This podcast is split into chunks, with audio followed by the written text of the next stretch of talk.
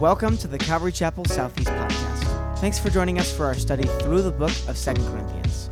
This letter was written by the Apostle Paul to the church in Corinth. In it, Paul gets very personal about his own shortcomings, and he comforts the believers in Corinth. But he also teaches us that by embracing our own weakness, we are able to experience God's strength. Grab your Bibles, and let's jump in.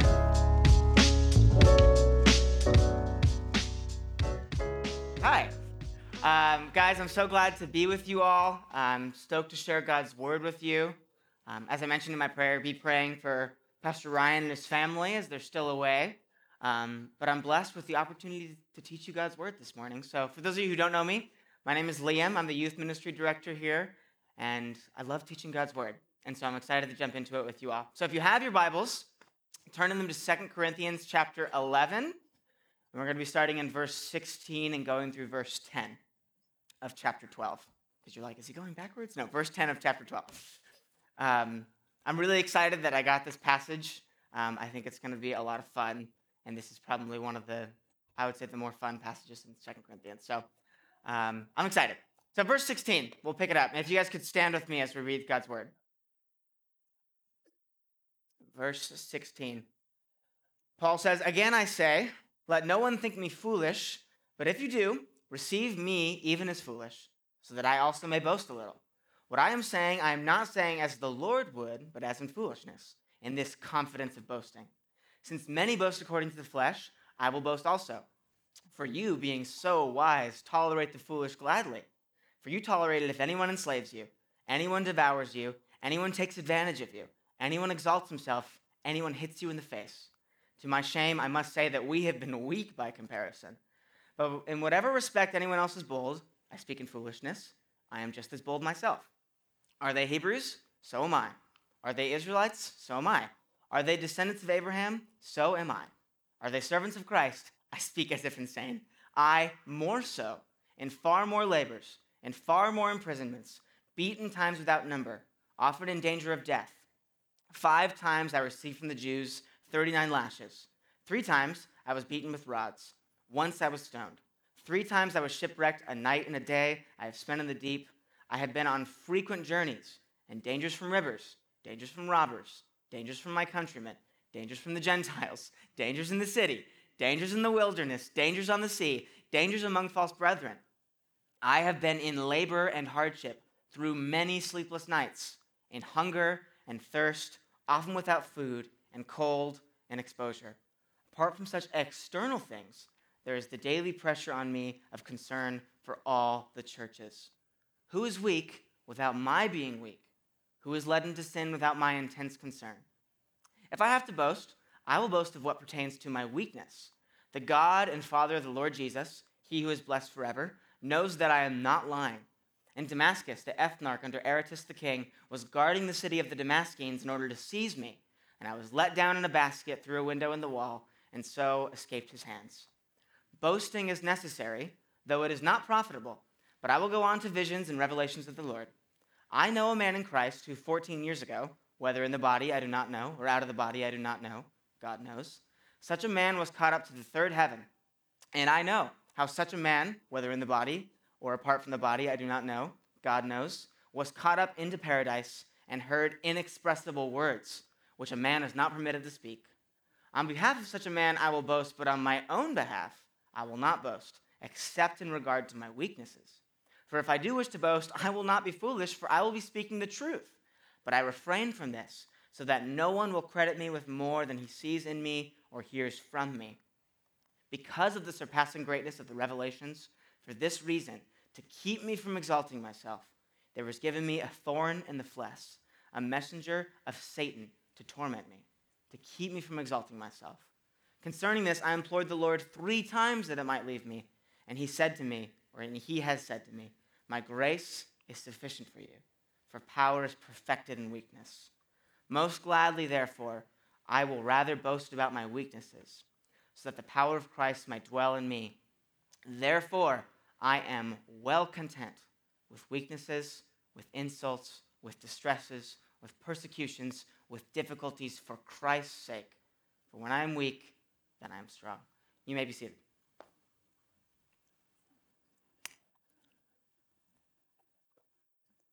So in this section we've been in, in Second Corinthians, Paul has been defending his apostolic authority to the believers in Corinth. Prominent people had come into the church, and they had won over the people because they were charismatic speakers, and they had great speaking ability, and they just were charismatic people in general. And as a result of this, um, as a result of their teachings, the believers in Corinth, they began criticizing Paul and his ministry because he wasn't a super amazing speaker. That's come up several times, because he didn't charge them for money either, which is expected in that culture. And in response to this, Paul has defended his behavior and characteristics as an apostle and has rebuked these prominent men who he sarcastically, he refers to them as the most eminent apostles, or the super apostles, some translations say, which is one of my favorite things to say ever. It cracks me up. But two weeks ago, Pastor Kevin showed us that Paul had a pastor's heart for these people. He had a pastor's heart because his desire was to create a pure and simple devotion to Christ. Because the Corinthians, they were saved by the grace of Jesus, and so Paul's desire now is that they live and they act in a way that reflects God's heart towards all people. And then last week, Pastor Kevin talked about verses five through fifteen of this chapter. And in this section, Paul clarifies his motivations behind how he acted toward the Corinthians. And in doing so, he also exposed the wicked heart of the super apostles. And Paul literally calls them, he calls them servants of Satan, which is like, whoa, he's really serious about this. And through the section, Kevin showed us five distinct characteristics that we as disciples should have today as we submit to the Holy Spirit. That being that a discerning disciple should seek and share the whole truth. A discerning disciple seeks godly humility. A discerning disciple recognizes burdens. And a discerning disciple knows God's love. And a discerning disciple sees through disguises. And as we head into this next section, Paul's continuing in this theme of defending his ministry, and he's going to discuss his own ministry and his own credentials. And through it, I think we'll see the heart that we as believers should have. So picking up in verse sixteen, he says, "Again I say, let no one think me foolish, but if you do, receive me even as foolish, so that I also may boast a little. What I'm saying, I'm not saying as the Lord would, but as in foolishness, in this confidence of boasting." This is actually the second time that Paul has asked for the Corinthians not to think of him as foolish. He asked the same thing in verse one of this chapter when he said, "I wish that you would bear with me in a little foolishness, but indeed you are bearing with me." And then here he adds to it, and he says that he's actually not speaking as the Lord would, but as in foolishness. That doesn't mean he's not speaking God's words. What he's saying is that he's speaking in a foolish manner. And the foolishness he's talking about is he's about to go, which we just read, he's about to go through this long section of boasting about his ministry and about himself. And before we get there, I think it's important that we know why Paul is doing this. Because Paul's been dealing with this church that has been questioning his authority as an apostle. And this section of the letter, it's designed to correct them for rejecting his ministry and his authority to speak into their lives. So Paul isn't trying to wrestle for their praise, and he's not trying to say, "Look at me, guys, I'm better than them." Like, that's not the point. As you go through, you'll slowly realize that Paul really doesn't care what they think about himself, but he wants to secure his authority so that he's able to speak into their lives. So this is actually for them, and Paul will later say this in Second Corinthians, that this is about them. It's about building them up, and he can't do that if they don't trust his authority. So here he is. So what Paul's saying is like, hey guys, even though I'm about to boast about me, this is a really foolish thing to do. I'm foolish because I really don't want to talk about me at all. I just want to talk about Jesus, but you guys are making me do this. He literally says that in chapter twelve, that you made me do this. So now I have to. So here we go. Um, and after all of Paul's ministry in Corinth, he really shouldn't have to do this. He really shouldn't have to prove himself. He said in chapter three, because they're asking for letters of commendation from Paul, that he would like be able to validate himself as an apostle. He's like, what the heck are you talking about? Like, you are my letter of recommendation. The reason you know the Lord is because of me, because I ministered to you. But they're not accepting that, and so Paul now has to prove himself to them in this way.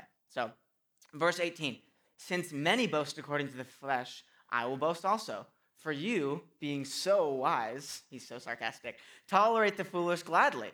For you tolerate it if anyone enslaves you, anyone devours you, anyone takes advantage of you, anyone exalts himself, anyone hits you in the face. To my shame, I must say that we have been weak by comparison. There's sarcasm laced through this whole thing because he's basically saying, listen, if other people can boast about their achievements, he's talking about the super apostles, like, why can't I do that? After all, you guys are so wise and you listen to them, so surely you can bear with me for just a little bit as I boast about myself. Here's the deal. The Corinthians were the opposite of the discerning disciples that Paul or that Kevin taught about last week. They weren't seeking diligently to be loving and humble disciples of Jesus, and as a result, they actually become susceptible to the super apostles' false teachings. And quite frankly, they were pushovers. They were just willing to accept whatever. That's why he's like, you guys put up with foolishness gladly, and they'll put up with all kinds of bad treatment from their favorite leaders because they were taken in by their charisma and charm. And the same thing can happen to us as believers today. And it does. Because we, if we're not continuing to be diligent disciples who are grounded in the truth of God's word, we'll believe lies. We'll be susceptible to the craftiness of false teachers. And that's why in the book of Ephesians, Paul says this about those who have reached maturity in their faith. He says, as a result, we are no longer to be children, tossed here and there by the waves and carried about by every wind of doctrine, and then notice this, by the trickery of men, by craftiness and deceitful scheming, but speaking the truth in love, we are to grow up in all aspects into him who is the head, even Christ. And so the Corinthian church really should be a heart check for us. When we see these people pushed around by false teachers and taken in just because they were charismatic, it should be a warning to us that we should be mature believers in Christ. Otherwise, not only can we, like life circumstances shake us, but also we can be mistreated by wolves in sheep's clothing. And so it's an important reminder, like, man, am I reading God's word? Am I diligently seeking the truth, not just what sounds good? But true apostles of Christ, they're not like that. Because true apostles of Christ, like Paul, they use their authority to encourage and build up the church body. That's why Paul, again, sarcastically, in verse twenty-one, is like, gee, I'm embarrassed to say I think we were too weak to abuse you like those guys do. Like, forgive me that we were so weak that we couldn't do that. And so Paul now is going to move into the boasting section of this letter. And I want to ask you a question. Because if you were Paul, and you're in this circumstance, and people are questioning you after all your hard work, and you've been pushed into this place where now you have to boast, what do you think you, were boast, you would boast about if you were him? Like if you were Paul and you had his life experience, what would you brag about? Because for me, if I was him, I'd be like, well, let me tell you guys, because I've planted over a dozen churches. I was a Pharisee, which means I have the entire Bible memorized. The Lord has used me to heal the sick. I blinded a guy on command once. I even raised someone to life when he fell out a window and died. Like, I've done some cool stuff. But he doesn't do that.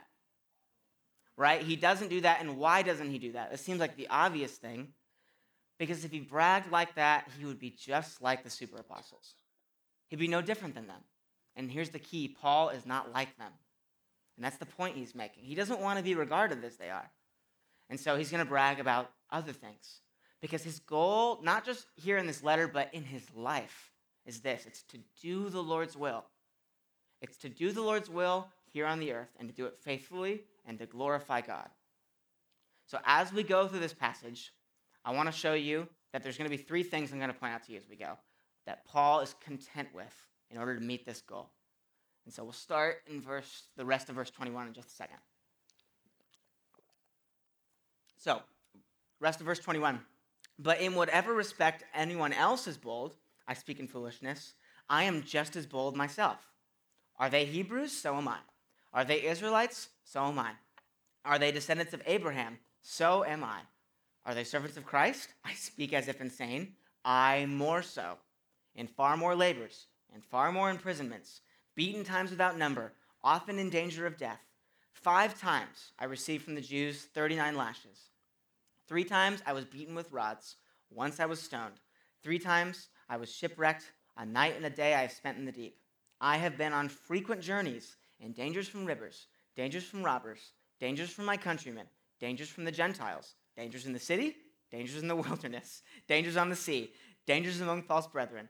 I have been in labor and hardship through many sleepless nights, in hunger and thirst, often without food, in cold and exposure.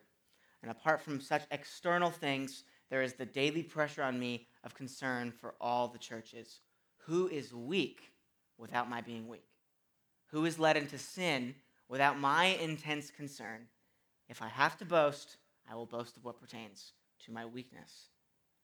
So Paul begins this section of boasting, and he says, listen, if those super apostles are bold, I'm just as bold as they are.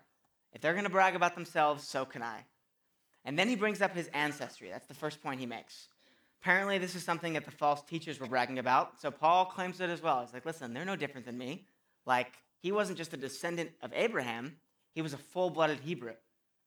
This is important because Paul is trying to claim his apostolic authority. So that's why he brings that up. And then things get crazy. Paul is literally bold enough to claim that he's a better follower of Jesus than they are. He's like, yeah, I'm a better follower. But here's what's interesting. He says it's because he labors more than them. And that Greek word for labor, it means intense labor united with toil and trouble. It's hard, painful work. And then, to prove that he works hard, Paul doesn't list out his accomplishments like you think he would. Instead, he lists out all the ways that he suffered. Which brings me to the first point, if you guys are taking notes. A true disciple is content with suffering. A true disciple is content with suffering. This is a hard life that Paul's lived. He's beaten multiple times. He was literally stoned once. He's constantly in danger on his travels, in danger from every group of people, not just the Jews, but also the Gentiles, even people in the church who claim to be Christians, but really are false brethren. And if that wasn't bad enough, there's also the physical challenges he goes through of hunger and thirst and lack of sleep and frigid temperatures. If you read through the book of Acts, you will clearly discover that Paul suffered a lot. He went through a lot of bad stuff. And if that wasn't bad enough, he also dealt with the constant anxiety of his care for the churches. That's how he caps it off. Because this is really interesting. Paul, he didn't view God's people as numbers on a spreadsheet. It wasn't like he went around, he's tallying, I got thirty people in this city and twenty people in this city, and great, I'm doing well. He loved these people. He loved them individually, and he was genuinely concerned about them. He was concerned if they were walking in unrepentant sin, they were being persecuted, they're struggling in their faith. That bore on his heart. That's why he says things like this in his letters to the churches. He says, I thank God in all my remembrance of you, always offering prayer with joy in my every prayer for you all, in view of your participation in the gospel from the first day until now. And it's because of his great care for them that he was burdened for them. That kind of burden, especially with the amount of churches that Paul planted, like that weighs on a person. Heavy. All those life circumstances, all their troubles, all their struggling with sin, all their struggling in their faith, all their persecution, all the people who were martyred for their faith, like that weighed on this man. So Paul's ministry, as joy-filled as it was, it was a weighty one. That kind of ministry, it's hard. And the question, obviously, then, when you read this is like, why is he still doing this? Why is he still going? Why doesn't he just stop? It's because he loves the Lord. It's because he loves Jesus, and he wants to do his will. After Paul had his encounter with Jesus on the road to Damascus, his salvation experience, God sent a disciple named Ananias to go pray for him. And you can read about that in Acts chapter nine. But this is what God told Ananias about Paul when he sent him to pray for him. Acts chapter nine, verses fifteen and sixteen. But the Lord said to him, go, for he is a chosen instrument of mine to bear my name before the Gentiles and kings and the sons of Israel, for I will show him how much he must suffer for my name's sake. So Paul's suffering, when he went through hard things, it actually demonstrated that he was doing the will of the Lord. Like, this was the Lord's will for his life. It's not like he was in sin. It's not like, oh, he messed up and now life's hard. It's like, actually, he did the right thing, and that's why it's hard. And so Paul suffered, he, but he loved Jesus so much that he was willing to throw away his cush life as a Pharisee. He was a well-respected man.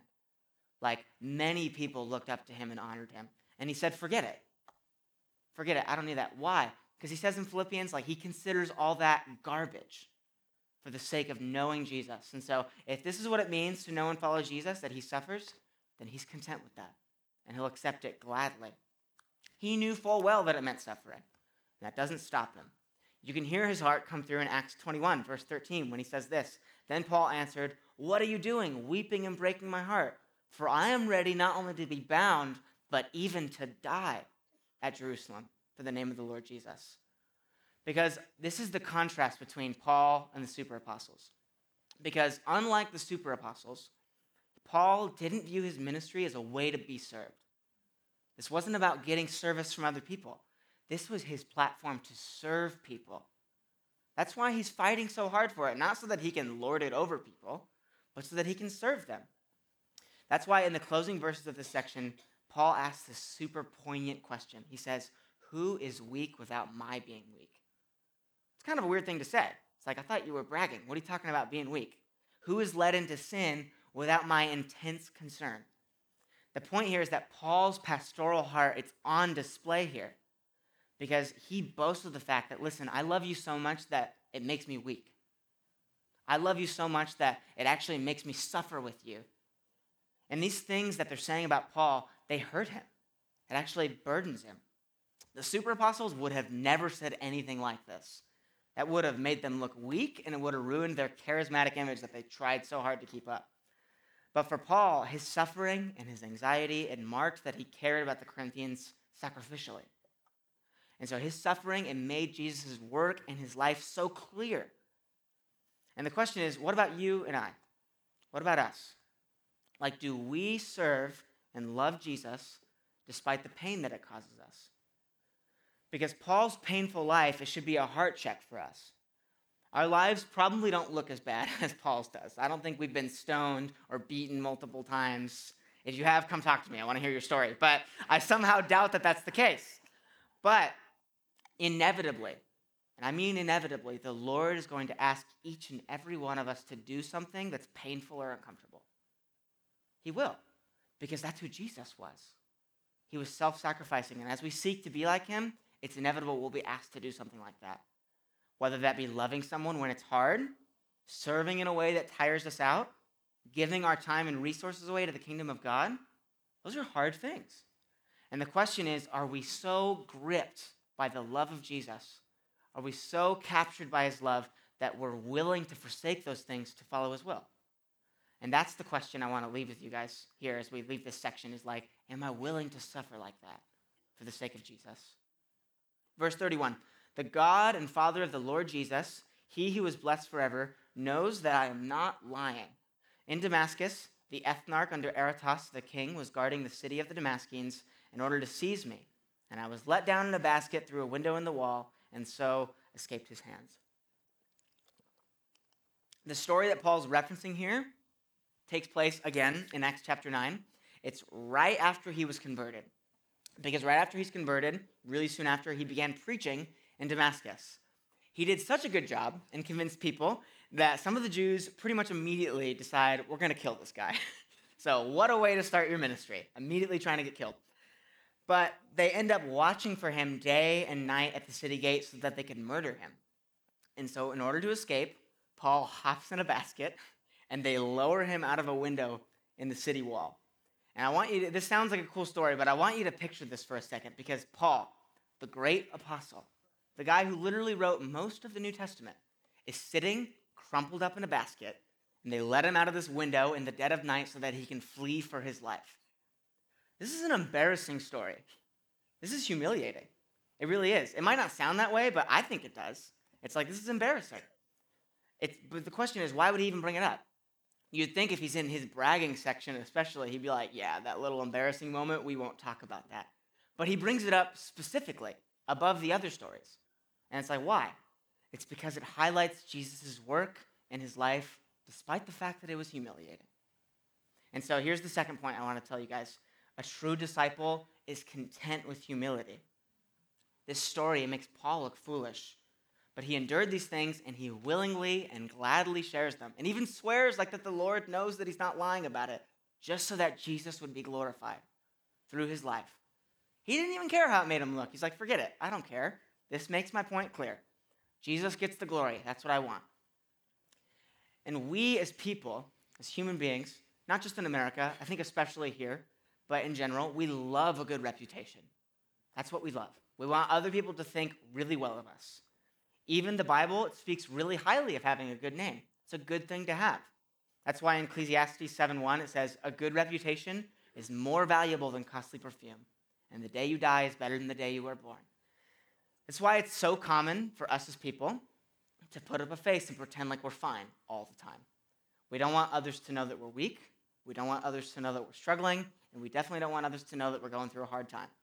That would make us look bad. And so Paul, he felt those things too. He was human. I'm sure he cared about his image and his pride. But he was willing to lay that down, his own name, his own reputation, just for the sake of serving and glorifying the Lord. That's why he's writing this letter in the first place. Think about it. The Corinthians have been so cruel to him. They've been the worst to him. He's poured out his life and his heart for them, and still they're questioning him. Like, that hurts. But Paul now still loves them and is still pouring out his life for them, even though they treated him like garbage, because he was willing to sacrifice his reputation. It's like, I don't care if you think poor of me. As long as you love the Lord, I'm okay. And I guess the question I'm going to ask you is, are we willing to sacrifice that? Like, we're Americans. We love our image. That's a really important thing to us. In the Corinthian culture, same thing. Americans, we fight on social media to make sure that we're, everyone knows that we're happy and healthy and we have no flaws and no problems. But today, if Jesus asked you to do something, and if he asked me to do something that would make us look foolish, that would embarrass you, would you do it? Would you do it even though it makes you look like a fool and that people might even laugh at you? This is a real challenge for me. It's a real heart check, because those of you who know me well, you know one of my core struggles in life is wanting to please people. I want everybody in my life to think the best of me all the time. But there have been times in my ministry when I've let people down. And as I've tried to serve the Lord, I've let people down or hurt them because of my shortcomings, my inexperience as a young person, or even because of my failure. That's damaging to my pride. It hurts. But I have two choices in that, right? I can either be angry and bitter and be like, God, why did you give me this life? Why did you ask me to do these things that I fail at? Why would you ask me to do something that's humiliating? Or I can say, Lord, I thank you that your name is increasing and mine is decreasing. God, I thank you that your name is more important than mine. And so I pray for me and for you that the Lord would protect us from bitterness. The bitterness of, oh my gosh, I don't, Lord, I don't want to be humiliated. I just want to hold on to my image. That we wouldn't get mad at him or others because of that, but that we would say, Lord, I am happily willing to look like a fool for your sake. So verse one, Paul continues on. Boasting is necessary, though it is not profitable. But I will go on to visions and revelations of the Lord. I know a man in Christ who fourteen years ago, whether in the body I do not know or out of the body I do not know, God knows, such a man was caught up to the third heaven. And I know how such a man, whether in the body or apart from the body, I do not know, God knows, was caught up into paradise and heard inexpressible words, which a man is not permitted to speak. On behalf of such a man, I will boast, but on my own behalf, I will not boast, except in regard to my weaknesses. For if I do not wish, or if I do wish to boast, I will not be foolish, for I will be speaking the truth. But I refrain from this so that no one will credit me with more than he sees in me or hears from me. So Paul, he continues boasting, and now he moves on to discussing a vision and a revelation he had. But it's interesting. He talks about it in the third person, saying, I know this guy in Christ who had this vision, instead of, oh, this was me, I had this vision. Talking in third person like this, actually a rabbi tradition, and Paul's writing in that style. But admittedly, it's kind of weird to read. But we do know that it's likely, most likely Paul, because he switches back to talking about himself in the first person in verse seven. But apparently, Paul had a vision of heaven that was so intense that he couldn't tell if he was physically in heaven or not. It was so real. And then while he's there, he hears, he hears words that no one is allowed to speak. And it sounds like a really similar experience actually to the Apostle John in Re- Revelation. He says this in Revelation ten four, When the seven peals of thunder had spoken, I was about to write, and I heard a voice from heaven saying, seal up the things which the seven pearls of thunder have spoken, and do not write them. So Paul, or, uh, sorry, not Paul, John also, he hears things that he can't speak about. So it seems to be a very similar kind of revelatory experience. And so Paul, in verse five, he says that he's going to boast on behalf of that guy who had the vision. But then he talks about himself, and he says, I'm only going to boast about my weaknesses. And the question is like, why, Paul, why are you writing like this? Why not just keep going? Why not just take credit for the vision? Especially if you're already in this section of boasting. It's because Paul wants to take as little of the attention as he can. Because think about it, this is pretty much the only positive experience that Paul mentions here. Other than his genetics and his Hebrew lineage, he really only talked about his suffering and his humiliating story. And that's it. And now, finally, he's like, I got something good to brag about, and you'd think he would take credit for it, but he credits it to some other guy instead. And so it's like, clearly, his idea here is that he's trying to take very little credit. And he doesn't want to brag about his own experiences. He wants to brag about his weaknesses, because his weaknesses, they highlight the Lord's strength. Paul makes a really funny point in verse six. He says, look, if I wanted to brag, if I wanted to just brag about all my credentials, I wouldn't be a fool because I'd just be speaking the truth. These are real about me. I really did all these things. That really happened. But I'm not going to do that. I'm not going to do that because I'm not trying to have other people give me more credit than they see in me. So the whole point is that Paul is not trying to get recognition for this vision. He's only going to boast about his weaknesses. That's actually why he brought it up in the first place, because this is a segue to get into why there is yet another weakness in Paul's life. Verse seven, because of the surpassing greatness of the revelation, so literally, because I had this vision, for this reason, to keep me from exalting myself, there was given me a thorn in the flesh, a messenger of Satan to torment me, to keep me from exalting myself. Concerning this, I implored the Lord three times that it might leave me. And he has said to me, my grace is sufficient for you, for power is perfected in weakness.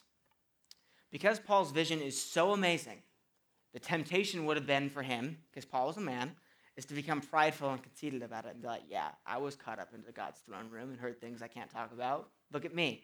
And so in order to keep him humble, the Lord allows Satan, which is crazy, he allows Satan to inflict Paul with what he calls a thorn in his flesh. This is a weakness that Paul had that Satan used to poke at him and jab at him continually. Paul doesn't explicitly say what this weakness was, but whatever it was, it tormented him badly. It was hard for him. It bugged him enough that he actually prays three times that it would be removed from him. He's pretty passionate about this. Because although Paul bore suffering well, he didn't like suffering. That wasn't like, he wasn't into that. He's not a masochist. He was, he was not, didn't just want to take suffering on himself. He didn't seek to bring pain upon himself, and neither should we. Because suffering is only good when the Lord allows us to have it, not when we bring it upon ourselves, either as some sort of form of punishing ourselves or because of our own foolishness. That's not good suffering. The good suffering is when we suffer for the Lord's name. And so after seeking the Lord three times for this thorn to be removed from him, God says to him, my grace is sufficient for you, for power is perfected in weakness. How many of you guys have heard that verse before? Most of you. Yeah, this is one of the most popular verses in the whole Bible. I would say it's some of the most beautiful words in the whole Bible. Because even though Paul was weakened by his sufferings, his humiliation, and this thorn in the flesh, God still could use him powerfully. In fact, when God uses weak vessels, he gets more of the glory, not less. Because it shows that God is strong enough to even use weak and foolish people to accomplish his will and to confound the wise. This is, this is an idea that Paul's been building up to for a long time in this book. Because in chapter four, he says this in verse seven, but we have this treasure in earthen vessels, so that the surpassing greatness of the, of the power will be of God and not from ourselves. We are afflicted in every way, but not crushed, perplexed, but not despairing, persecuted, but not forsaken, struck down, but not destroyed, always carrying about in the body the dying of Jesus, so that the life of Jesus also may be manifested in our body. This is one of the most beautiful things about being a believer, because through all of our pain and all the shortcomings that we have, God still uses us. I'm sure you can take a look. I mentioned this in my prayer, but you could take a look inside and be like, I know what kind of person I am. Like, I stand before you guys as a sinful man, but by the grace and the Lord of Jesus, I can do his will, and I can obey him wherever he takes me. And this is the same thing that Paul is being promised by the Lord, is that the Lord will use him. And this is part of the reason that God allowed Satan to do this in Paul's life, because the Lord allowed Satan to attack Paul, not because he hated Paul, not because he wanted to punish him, because he was making Paul a humble disciple who would bring him glory. And this thorn, it kept Paul from taking the glory for himself. But I want to dwell on the implications of this for a minute, because it's easy to just see the, the beautiful part of it and not realize this is kind of a mixed answer for Paul. This is a painful response, because Paul prays three times for this to be removed, and God just says, no. No, I'm not going to remove it. It's here to stay. It's here to stay, Lord Paul, because it accomplishes my will in your life, and I'm not going to take it away from you. And which brings me to the last point. A true disciple is content with weakness. Because going forward now, Paul has to live with this thorn in the flesh every day. Because the Lord has said, this is my will for you. That's a painful realization to have. The thing you prayed for, the thing you wanted to be removed from your life, it's there to stay. It wasn't going anywhere. But Paul, he chooses the right attitude. Look at verses nine and ten. Most gladly, therefore, I will rather boast about my weaknesses, so that the power of Christ may dwell in me. Therefore, I am well content. If you have a pen, underline that. He's well content with weaknesses, with insults, with distresses, with persecutions, with difficulties, for Christ's sake. For when I am weak, then I am strong. Rather than becoming bitter or cursing God for refusing to remove his thorn, Paul's like, this is awesome. He boasts in it. That's crazy. Why does he do that? Because Paul's encouraged by the Lord, and he takes the proper perspective. This is an opportunity for Christ to meet his needs. So every day, when that weakness flares up and Satan starts jabbing at him again, Paul's like, oh yeah, that's right, the Lord sustains me. The Lord's going to meet my needs again today. He's going to meet me with his grace, and by his grace that he gives so freely, I get to do the Lord's will again. Like, that's beautiful. And it's not like he's just gritting his teeth and bearing it, like, fine, God, I guess I'll take it. He says he is well content with the thorn in his flesh. Not just that, but all his difficulties. Some translations say Paul takes delight or takes pleasure in it. How in the world could anyone do that? Like, that's superhuman. It's because Paul, by the power of the Holy Spirit, is a changed man with God's perspective. Because he is doing all this. He's willing to be weak, insulted, anxiety-ridden, persecuted, and challenged for Christ's sake. When Paul is weak, Jesus is strong in him. And as we close this morning, I want to ask all of us, and myself certainly included, are we well content with these things in our lives? If Jesus asks us to suffer for him, to look foolish for him, or even if he decides that a weakness in our life, it needs to stay for us to better glorify him, are we okay with that? Are we willing to say, yes, Lord, I'm ready? Because a true disciple is content with suffering, humility, and weakness for Christ's sake. That's the motivation. For Paul, this isn't about looking tough. This isn't about making it through life and gritting it and putting on the smiley face. That's not what this is about. Everyone well knew that Paul suffered and was grieved by his suffering. But it was because he loved the Lord, and his goal was the same as the Lord's goal, that he was fine. And he had joy. If we're not okay with these things, the question that I would ask you, if you're reading these things, you're like, man, I'm not okay with this. The question is, and for myself, is what other things have taken the throne on our heart? What else is on the throne of our heart? Perhaps that's our comfort. Maybe it's the respect and admiration of other people. Or maybe even our own strength, our own ability to make it through life has become an idol in our heart. And those idols, they're exposed when hardship comes in your life and you become bitter and angry. And if that's you, um, I'll say a couple things. One, if Christ's glory is really the goal of our lives, we don't have to be bitter. Because and when I say we don't have to be, I mean that we are free to let go of bitterness. We don't have to hold on to it anymore.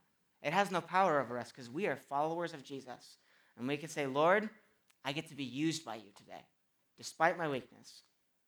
But if you're here and you're wrestling through these idols in your heart, I am absolutely not here to condemn you, because these are idols I'm wrestling through in my heart right now. Because as the Lord has given me more responsibility in my life and in ministry, I've wrestled with these things. Because the idol of comfort, it's challenged whenever God asks me to do something hard.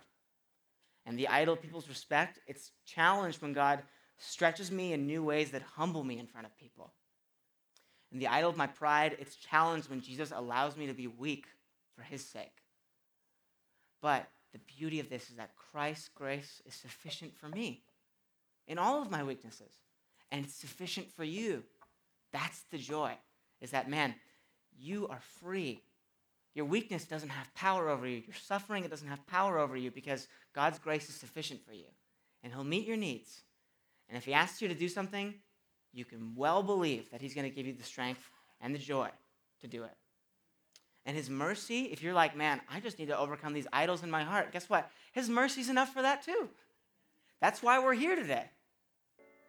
The church is a hospital for sinners. That's why we're here today, because we are broken people. And so if that's you, I would urge you, I beg you, that you would come before the Lord and say, Lord, please forgive me. Give me your heart. Give me a heart that's willing to do anything for you.